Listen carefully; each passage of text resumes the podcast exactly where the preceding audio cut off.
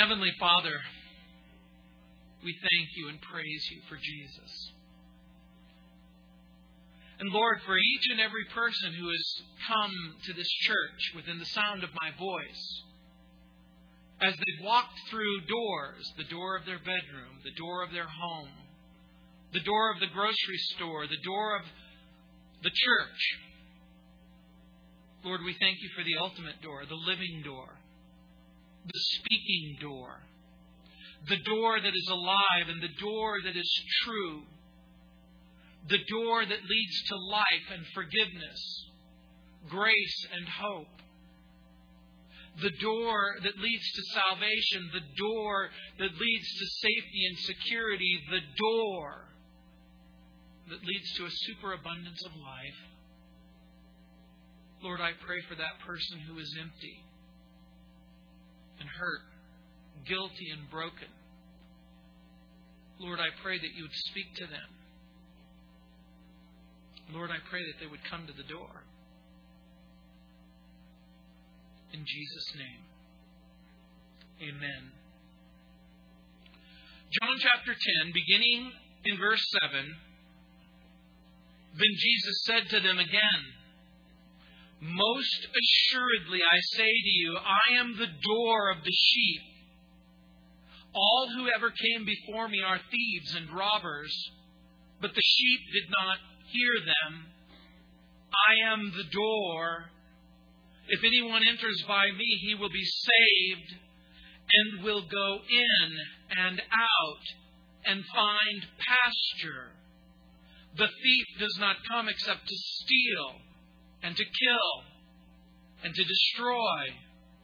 I have come that they may have life and that they may have it more abundantly.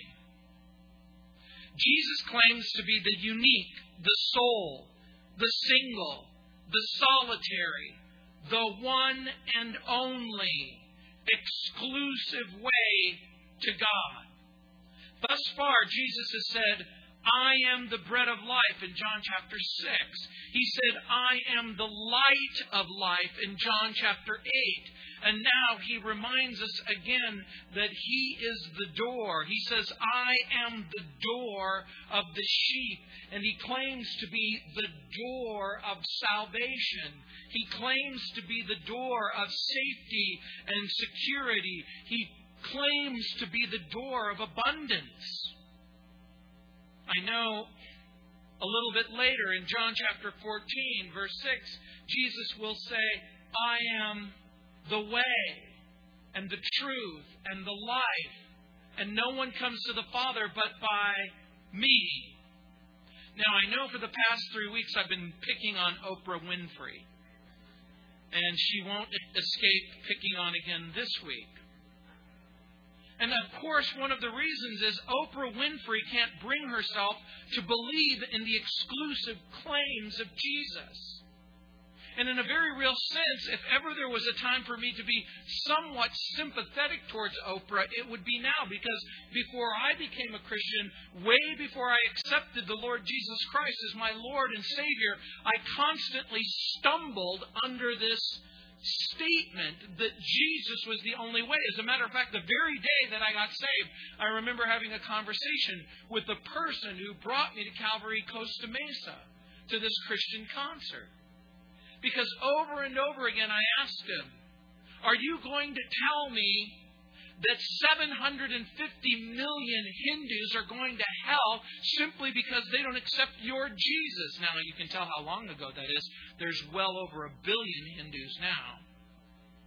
He said, I don't know, man, but you'll see.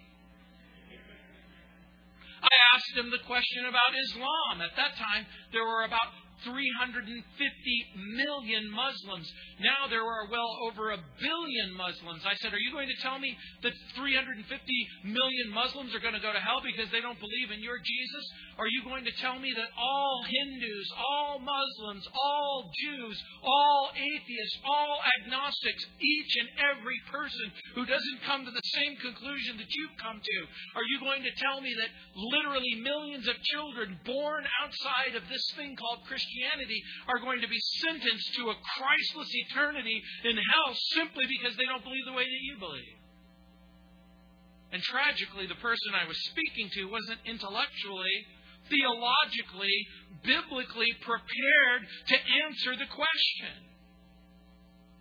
It never occurred to him that there was a common problem among all human beings, whether you are Hindu, whether you are Muslim, whether you are Jew, whether you are an atheist, agnostic, whether you are a Christian, whatever religious construct that you were born into, each and every person without exception is born in sin.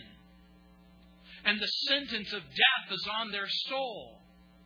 And because the universal problem is that human beings have sinned and because they are guilty before a holy and a righteous God, the single solution that Hindus, Muslims, Christians, and every other human being have is the reality that Jesus is the one and only exclusive mechanism where you, whereby you can receive forgiveness and hope.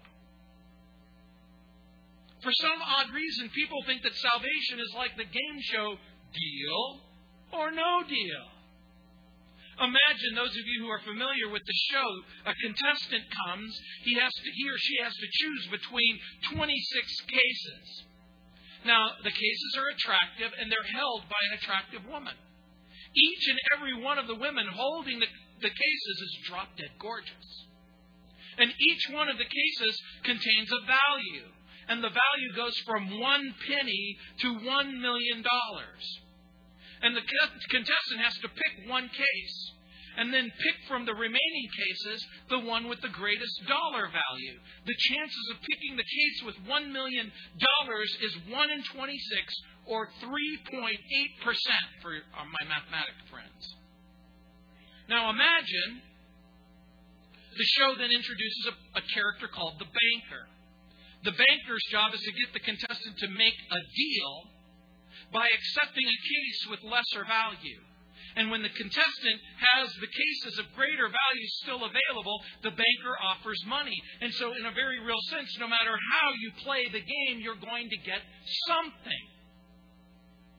But perhaps a better illustration is a, game show that is very old, and you young people are probably way too young to remember, called Let's Make a Deal, where you have doors.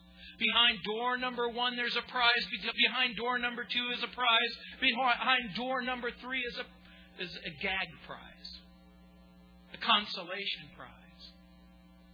But you realize there's a reason why there aren't 26 ways to heaven. Do you realize that there's a reason why there aren't three ways to heaven? There's a reason why there aren't a hundred ways to heaven, because if you had a hundred ways to heaven, you would still have a thousand ways to hell. If you had 26 ways to heaven, you would still have thousands of ways to hell. If you had three ways to heaven, you would rest assured that the vast majority of people would pick the two that were wrong. And God isn't willing to entrust something as important as forgiveness and salvation and reconciliation and friendship with Him to chance. And so, what my friend was unable to say to me is there's a reason why Jesus makes the statement that He makes. It's because all human beings are lost, in danger. And there's only one way to come to God on His terms. God is the one who's offended. And God is the one who has made the mechanism whereby that offense can be removed in the person of Jesus.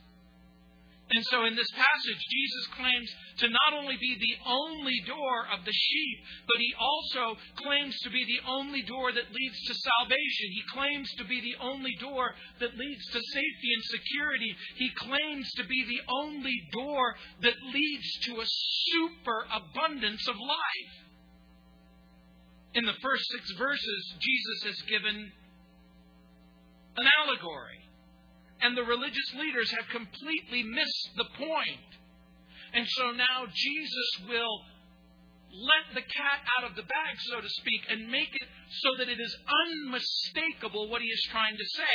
And in verse 7, he talks about being the single door. Then Jesus said to them, Most assuredly, I say to you, I am the door of the sheep. Now, many of you, even today, probably went through several doors. The door of your bedroom, the door of the bathroom, the door out of your house, the door into King Supers, the door into Starbucks, where you received life saving liquid. You walked through the door of the church. A door is a familiar image to you. Throughout the week, many of you will go through many different doors. On any given week, I will almost certainly find myself in the federal building and I'll go through a locked door and then I'll go through a secured door at the FBI. I will go through a hospital door. I will go through a prison door. I will go through a grocery store door. And most doors lead with the expectation that there's going to be something on the other side of the door. We've already learned that in the ancient world of Jesus, shepherds kept their flocks in an enclosed space. And if they were in open fields, they would sometimes find themselves next to a cliff or an open ravine. They would gather the flock near a, a, a, an entryway or, or, or, or near a, place of security. And in ancient times, they would sometimes build a wall that would be eight or nine feet, and then they would enclose the wall. And typically, the door, get this, in the ancient world, a door of a shepherd of the sheepfold was probably almost certainly about 24 inches long. That's not a big space, is it? It's the space where the shepherd would position himself. The body of the shepherd kept the predators on the outside and the sheep on the inside. G. Campbell Morgan records an illustration from perhaps the greatest Old Testament scholar of his day, Sir George Adam Smith, who was one of the great Hebrew scholars, and he visited the Holy Land at the uh, the turn of the last century, and it, it says he was one day traveling with a guide, and he he came across a shepherd and his sheep. He fell into a conversation with him. The man showed him the fold into which his sheep were led at night. It consisted of four walls with a way in. Sir George said to him, That's where you go at night? Yes, said the shepherd. And when they are in there, they are perfectly safe. But there is no door, said Sir George. I am the door, said the shepherd. He was not a Christian man. He wasn't speaking in the language of the New Testament. He was speaking from the standpoint of an Arab shepherd. Sir George looked at him and said, What do you mean by the door? Said the shepherd, When the light has gone and the sheep are inside, I lie in the open space, and no sheep ever goes out but across my body, and wolf come in unless he crosses my body. I am the door. Each and every person listening to this particular passage would have a picture in their mind of a door made of wood, or a door made of metal, or a door made of cloth. But this is a physical door. This is a human door. This is a door that speaks and a door that feels and a door that reveals himself and a door that is able to communicate. Jesus is bluntly stating that through him and through him alone, the people of God have access to the person of God. Paul the Apostle wrote in Ephesians chapter 2, verse 18, through him, speaking of Jesus, we have access to the Father. The writer of Hebrews says in Hebrews 10:20, he is the new and the living way. Jesus opens the door to God. Until Jesus, men came to God at best as strangers and at worst as enemies. But Jesus came to show us the way to show us what God is like, to open the door.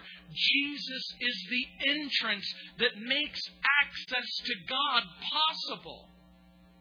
And that, by its very nature and its fundamental declaration, means that there is no other access. Imagine that heaven is like a gigantic four walled citadel and you push up against the wall of the citadel and you look for an opening and you grasp for an opening and you desire an opening, but the opening is formed simply by the gates of pearl, the suffering Jesus who makes access possible. Jesus is the way into God's presence. Jesus is the way into God's acceptance.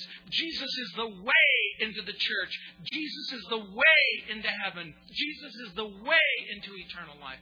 And by the way, there is no other way into His presence. There is no other way into His acceptance. There is no other way into the church. There is no other way into heaven. There is no other way into eternal life. In Ephesians chapter 2, verse 18, it says, For through Him we have access by one Spirit to the Father. No wonder in verse 8, then Jesus says, All who ever came before me are thieves and robbers, but the sheep did not hear them. I want to draw particular attention to the question who are the thieves? Who are the robbers? Jesus says, All who ever came before me. Is Jesus speaking of the godly prophets? Is he speaking of Enoch? Is he speaking of Noah? Is he speaking of Abraham, Isaac, and Jacob? Is he speaking of Moses? Is he speaking of Isaiah and Jeremiah and Ezekiel and Daniel? No, he's not speaking of them. He is speaking of the false messiahs, the poachers, the predators, the false teachers, and even the religious leaders who were more interested in fleecing the flock than feeding the flock. These were the religious leaders who had closed their ears to Christ's claims, who refused the revelation of God in Jesus, who belittled and then fundamentally expelled the sheep in the earlier chapter when the man born blind was kicked out. In contrast, Jesus offers his sheep security, nourishment, and rather than abusing the sheep for his own personal gain, as was done by the religious leaders, Jesus is willing to sacrifice himself for their good. Others have claimed to be the door. Others have claimed to have access. Others have claimed to be the portal. That word portal comes from a root Latin word meaning port, which means entryway. In Italian, the word for door is lo porto. In Spanish, la puerta. In French, la porte. Whatever it is, it's the entryway. And you know what's interesting? They claim that they're teaching. They claim that their religion. They claim that their good works. They claim that their maturity. They claim that their right philosophy. They claim that their right psychology. They claim that their right philosophical worldviews will open people up into the presence of God, but Jesus calls them thieves and robbers. They're out to steal the sheep, fleece the flock, take their wool. That becomes a type and a picture of possession. To take their life, that becomes a type and a picture of loyalty. In Philippians chapter 1, verse 15, Paul writes, Some indeed preach Christ, even from envy and even from strife, and some also from goodwill. But they preached Christ. But look what Jesus says, because it's very important. But the sheep did not hear them. Isn't that interesting? It bears repeating.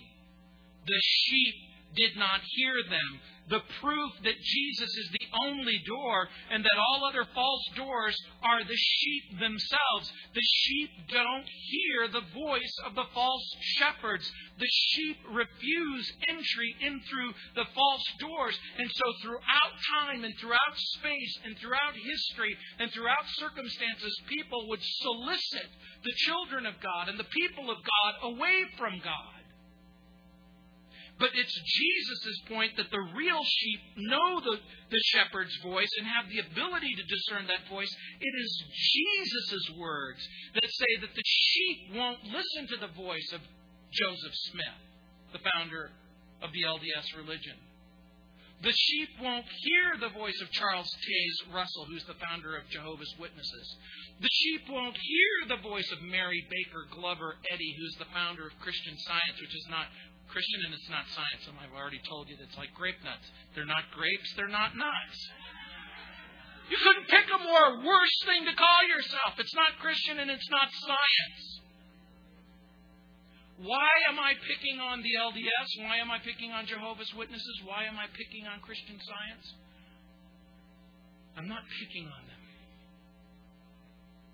There are over a billion Muslims. There are over a billion Hindus. There are over a billion so called self professing cultural Christians. There are atheists and there are agnostics. Each of them invite you to go through a door each of them, in the invitation of going through that door, invite you to expand your brain, expand your mind, expand your heart, expand your consciousness, expand your knowledge.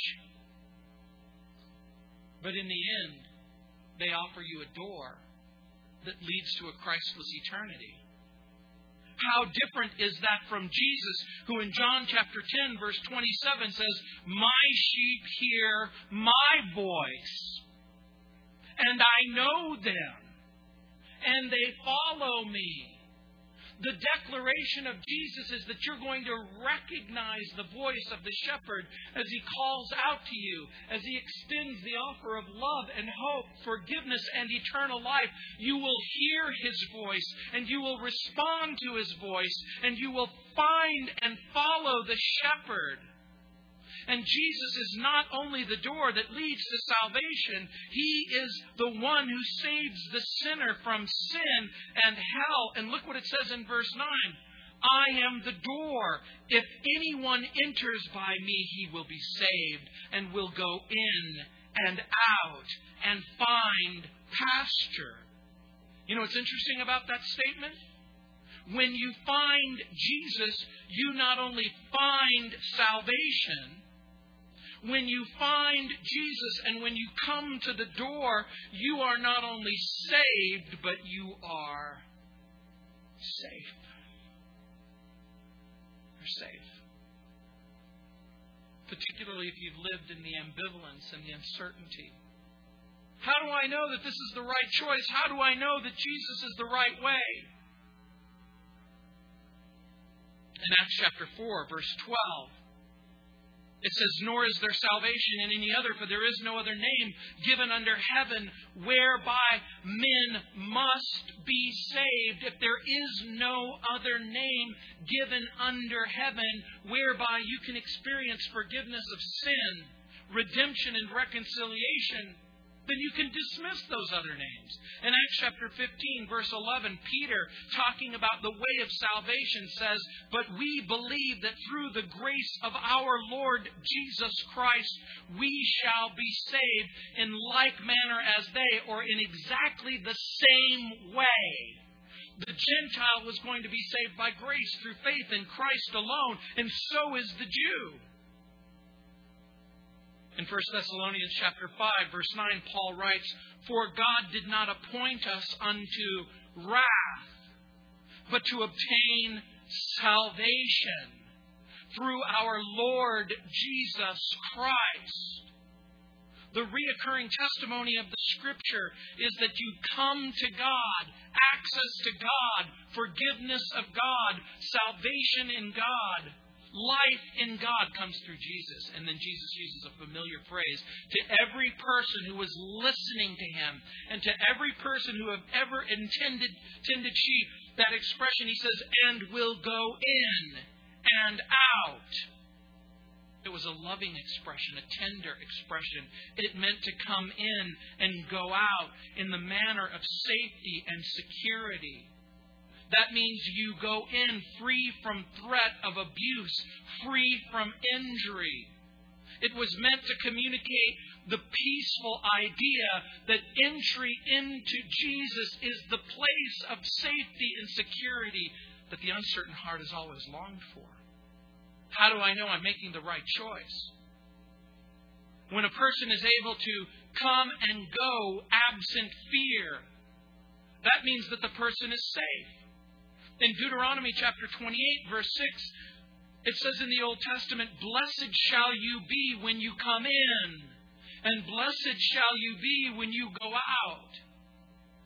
When Solomon became the king of Israel, he writes in 1 Kings chapter 3 verse 7 or the writer of Kings writes concerning the statement and the prayer made by Solomon. He says, "Now, O Lord my God, you have made your servant king instead of my father David, but I am a little child. I don't know how to go out." I don't know how to go in. He is confessing the fact that a child doesn't know where the child is going, where the child is coming from. He confesses ignorance and desires information concerning how to go in and how to go out and make sure that he's free from those kinds of problems. And he does so in obedience and submission to God. William Barclay writes Once a person discovers through Jesus Christ what God is like, there's a new sense of safety there's a new sense of security.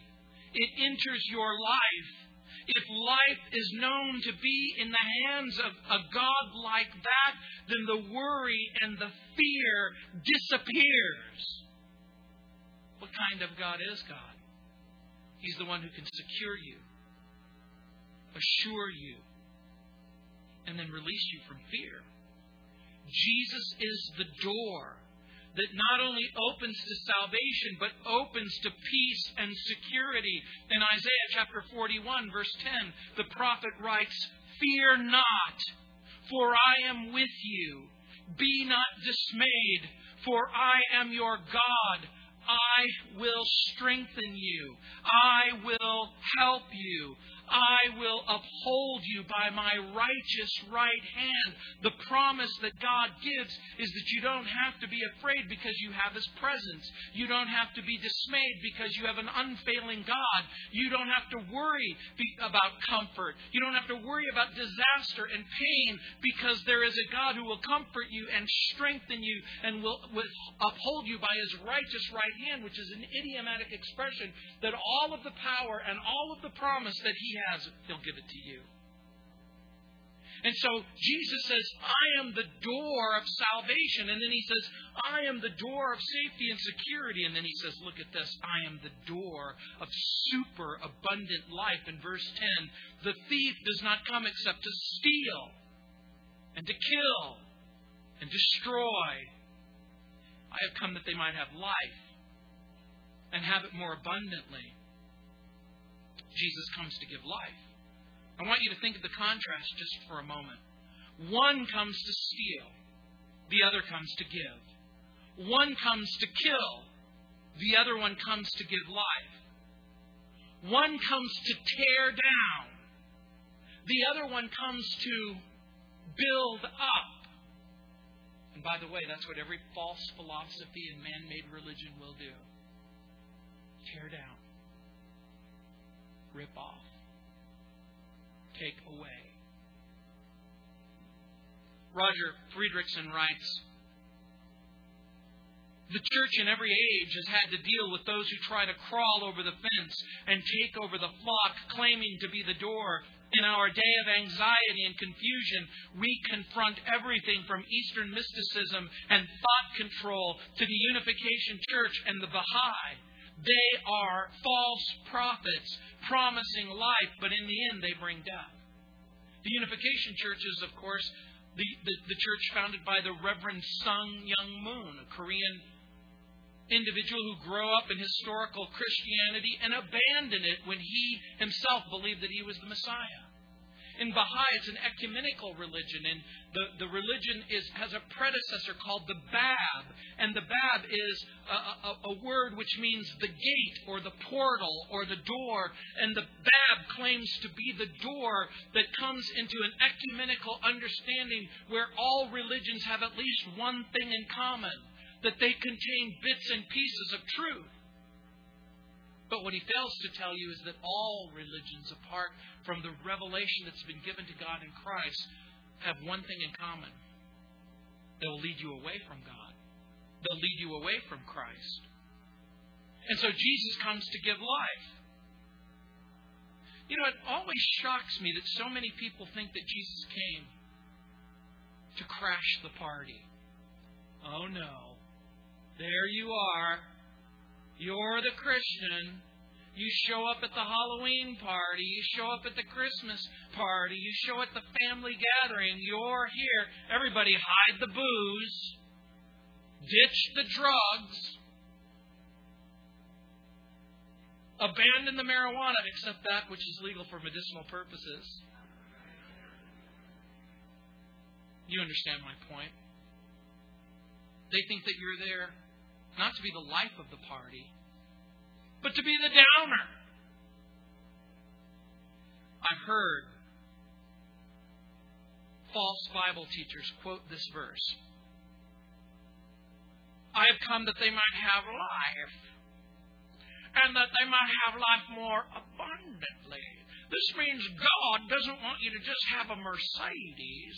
God wants you to have a Rolls Royce.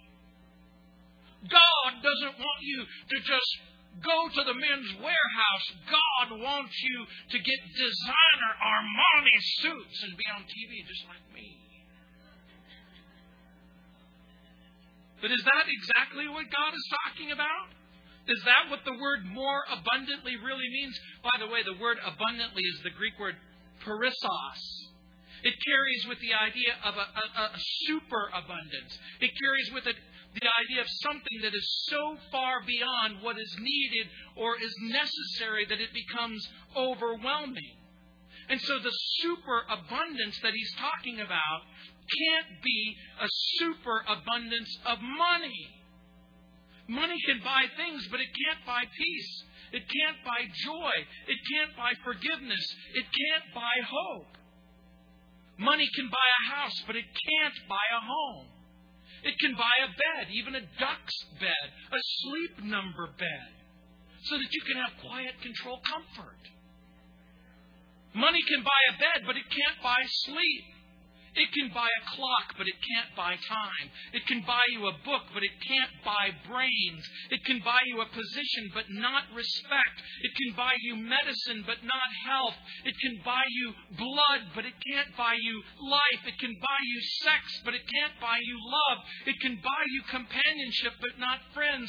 It can buy food, but not an appetite. It can buy flattery, but not respect. It can buy luxury, but not culture. And you know what else it can buy? It can buy crucifix that you can hang around your neck. But it can't buy you a Savior. It can buy you a church pew, but it can't buy you a place in heaven. The follower of Jesus is promised a super abundant life the follower of Jesus is promised salvation. The follower of Jesus is promised safety and security. Again, William Barclay tells the story of a Roman soldier in Caesar's army who came to Caesar and begged permission to commit suicide. And when the soldier appeared before Julius Caesar, absent joy, a complete wretch in his own Gaelic wars. It's a description wretched, dispirited, a creature with no vitality. Caesar looked at him and said, Man, were you ever really alive? What a powerful question. He comes begging to die, and he asks the question have you ever been alive? And this is what the Bible teaches that the person apart from Jesus has never really, never really been alive. The darkness, the emptiness, the wickedness, the loneliness, the world is filled with people who walk through doors, and the doors are empty. They walk through a golden door, and there's nothing there. They walk through a do- door of fame, They walk through a door of education. They walk through a door of false philosophy. They walk through a door of perversion and pleasure. They walk through a door of unmitigated self indulgence. And when you get to the other side, there's nothing there.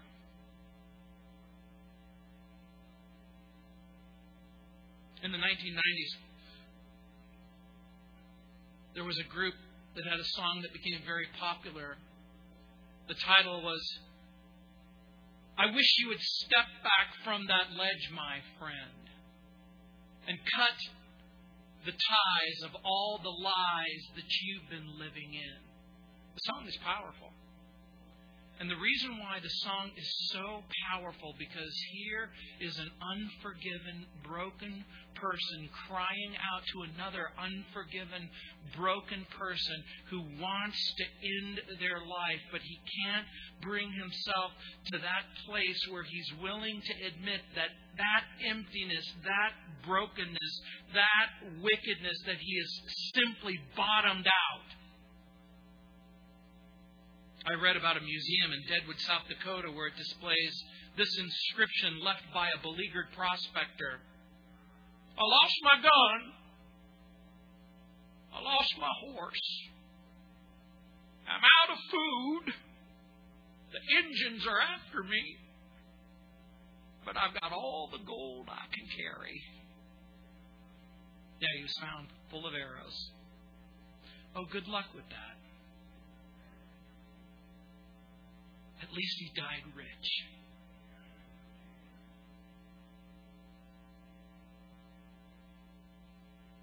You know, life is one of those great words in the Bible.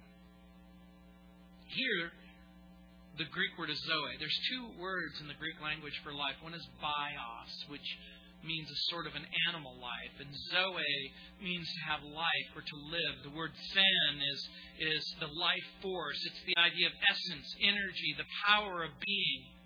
Life is the opposite of perishing. Life is deliverance from condemnation.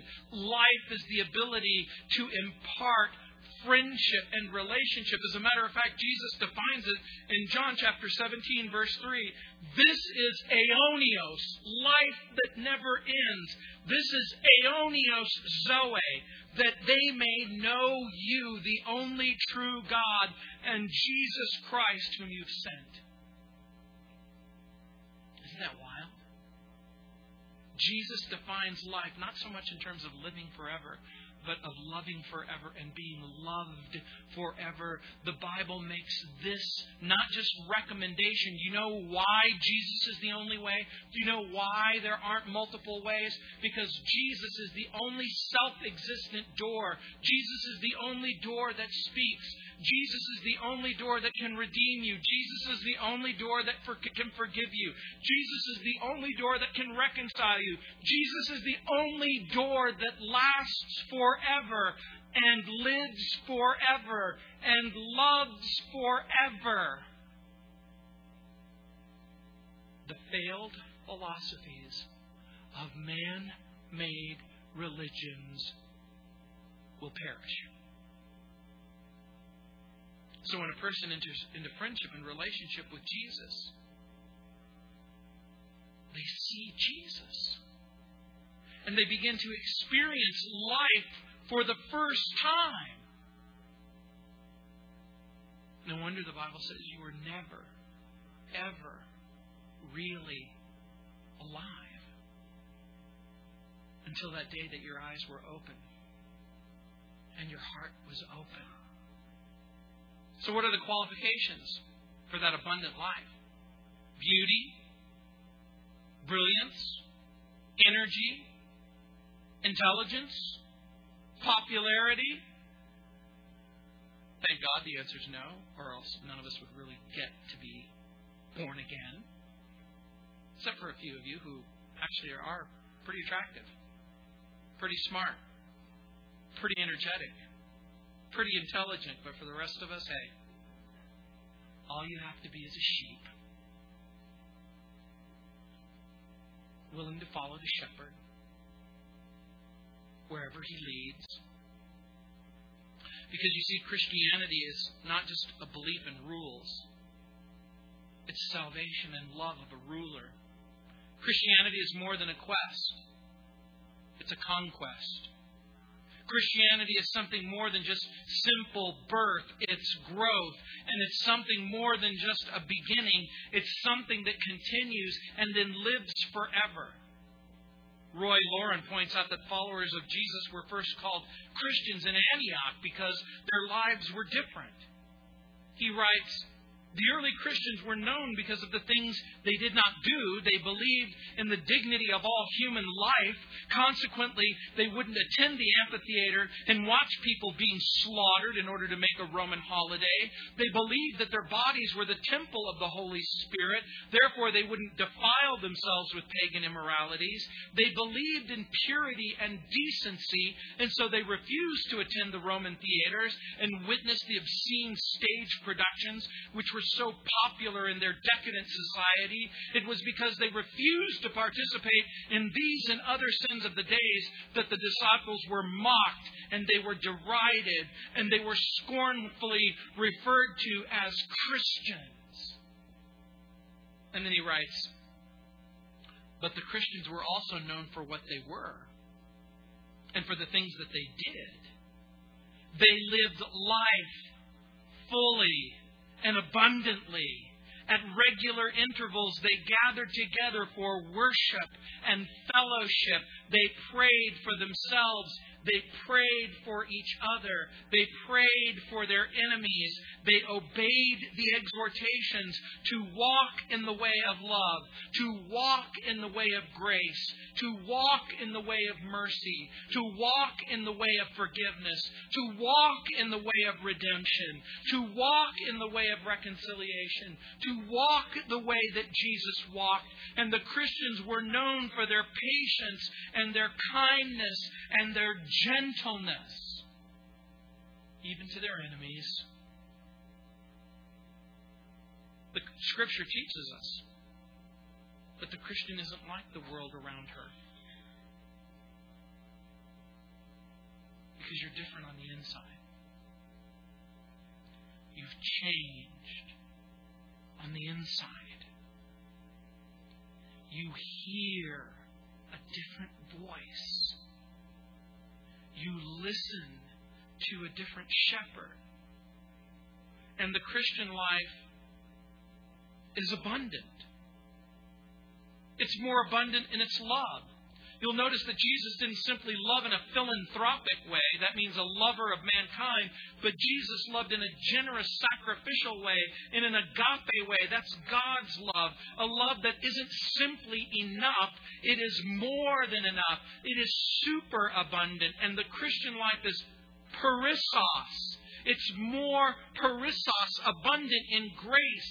It isn't just simple grace. It isn't just simply the grace that forgives you. It isn't just simply the grace that reconciles you. It isn't just simply the grace that presents you before God. It isn't just simply the grace that keeps you before God. It's a grace that forgives you and keeps you and presents you over and over and over again. That's why it's super abundant forgiveness, super abundant love, super abundant grace. And the Christian gets super abundant power.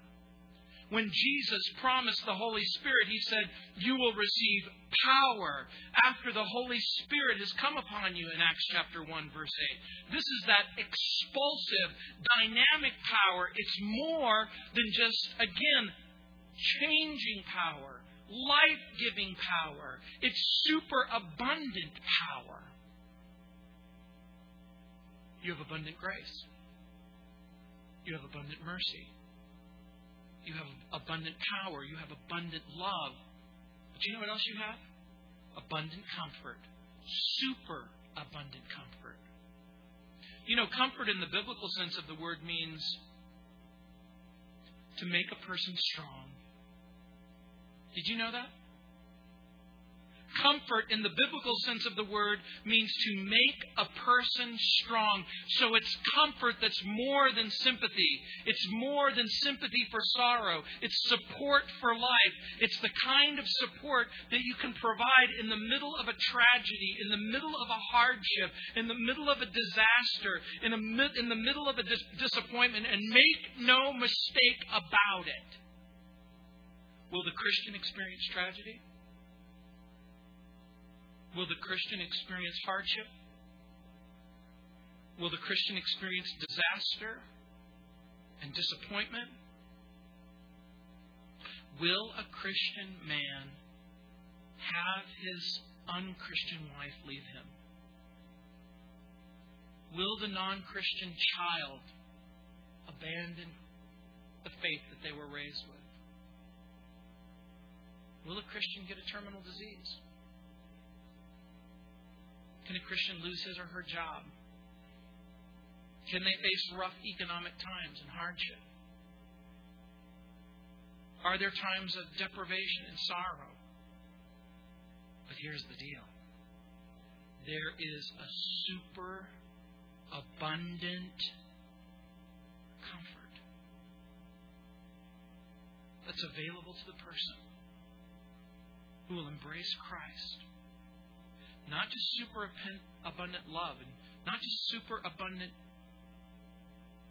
comfort, but super abundant hope. You know, hope is the last citadel that has to be conquered before we go down in defeat.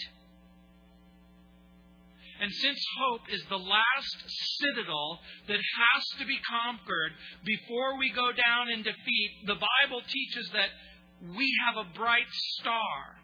We have a future we have the promise of a real Lord. We have a promise of forgiveness and hope. We have the promise of something better. We have the promise that when the cloud breaks and the sun peeks through the darkened clouds, that there is a super abundant hope that comes in knowing that Jesus must fulfill his promise and return.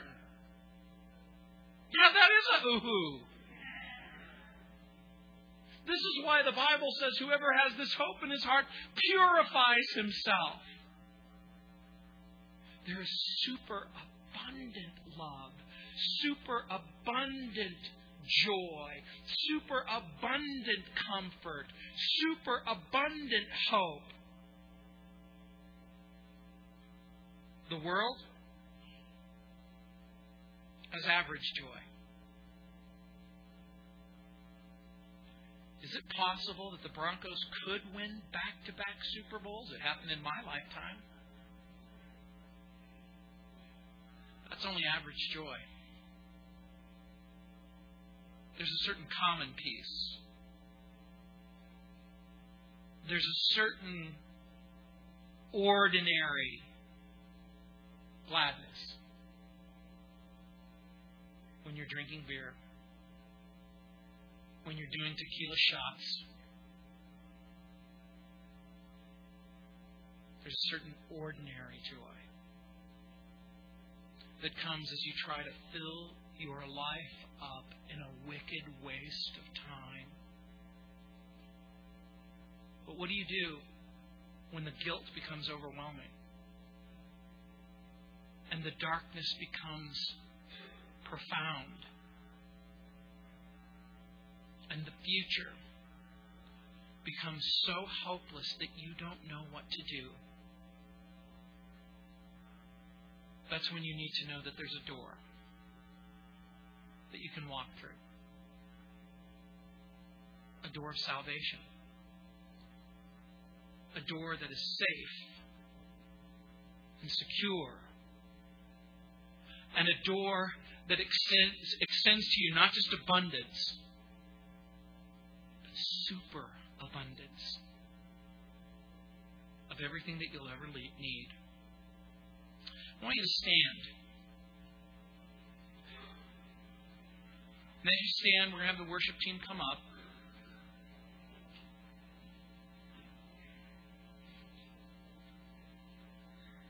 You know, for many of you, even for Christians, you've listened to this message and you've said, I haven't really taken advantage of the superabundance of grace, the superabundance of mercy, the superabundance of forgiveness, the superabundance of faith, the superabundance of hope, the superabundance of love. But if ever there was a time, if ever there was a time, if ever there was a time to walk in faith and hope and love and comfort, it's now. Because God's going to use you to be the instrument of faith, to be the instrument of hope, to be the instrument of love, to be the instrument of comfort. Now, now is the time for you to walk in the way that's honoring and pleasing to God. If you've never walked through the door of salvation, you can walk through that door right now. If you've never walked through the door and experienced safety and security, but you live in constant fear, and if you as a Christian have walked through the door, but for whatever reason you're not experiencing the superabundance that I'm talking about, you can. And here's what I would even be so bold as to say you must. You must. Because you can't afford to be wrong about your salvation. And you can't afford to be wrong about your future. And you can't afford to be anything other than what God has called you to be. I suspect in the next few weeks, quite literally, the whole world might be different. And it's going to require a different Christian. The Christian who actually believes that Jesus is the Lord. A Christian that actually believes when we talk about faith, hope, and love and comfort, and there's something substantive to the Word. People can't live on empty promises anymore. They need hope. And you can give it to them. Heavenly Father, I pray for that person who's not walked through the door of salvation. Lord, I pray that they would walk through that door. And the door is open. And the very fact that they can hear the voice of Jesus calling, the very fact that they can hear the invitation being extended, the very fact that they can hear, I love you, I'm willing to forgive you, I am willing to reconcile you to myself, I am willing to love you forever because I live forever, and I'm willing to have a relationship with you forever because I am the self existent God who will never die. And I will save you by grace, and I will keep you by grace, and I will sustain you by grace, and I will lead you by grace if that's you, and if you need to know Jesus. Jesus, just slip up your hand. It's easy to do. It's that simple. I'm going to invite you to come down. We've got men and women who can pray with you. For those of you who need to open the door of salvation, the door is open. For those of you who are Christians and you are not experiencing abundant comfort, abundant hope, abundant love, abundant grace, but you find yourself because you've walked through a door of bitterness, you've walked through a door of resentment, you've walked through a door of anger, you've walked through a door of self indulgence, you've walked through a door of darkness, and you find yourself in a difficult situation and you need prayer, you can just come on down. And we will pray for you. And so while we close, you come on down. It's that simple. Go ahead.